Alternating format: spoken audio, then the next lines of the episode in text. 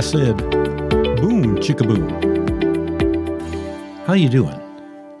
Hope you're having a great day. My name is Michael Gross. This is the Daily Grateful, and we are off this week. And you're saying, "What? What? A whole week with no podcast?" Well, you have this one, but it's a very short one. Uh, yeah, this is the week that I go out of town, and I'm going to be doing speaking engagements at Podfest in Orlando, Florida. I have three speaking engagements there. They wanted to do four. I said, "No, we'll stop at three. They started with one, went to two. But anyway, I'm not here this week. We will start fresh on Monday, and uh, we will be right there for you. So I apologize for us not being here. It's not nice. And uh, I want to be here, but we've got to go do this thing.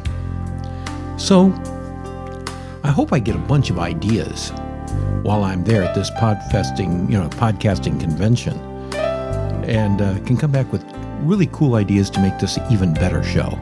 Going to be meeting a lot of people, so it'll be fun. We'll see you next week.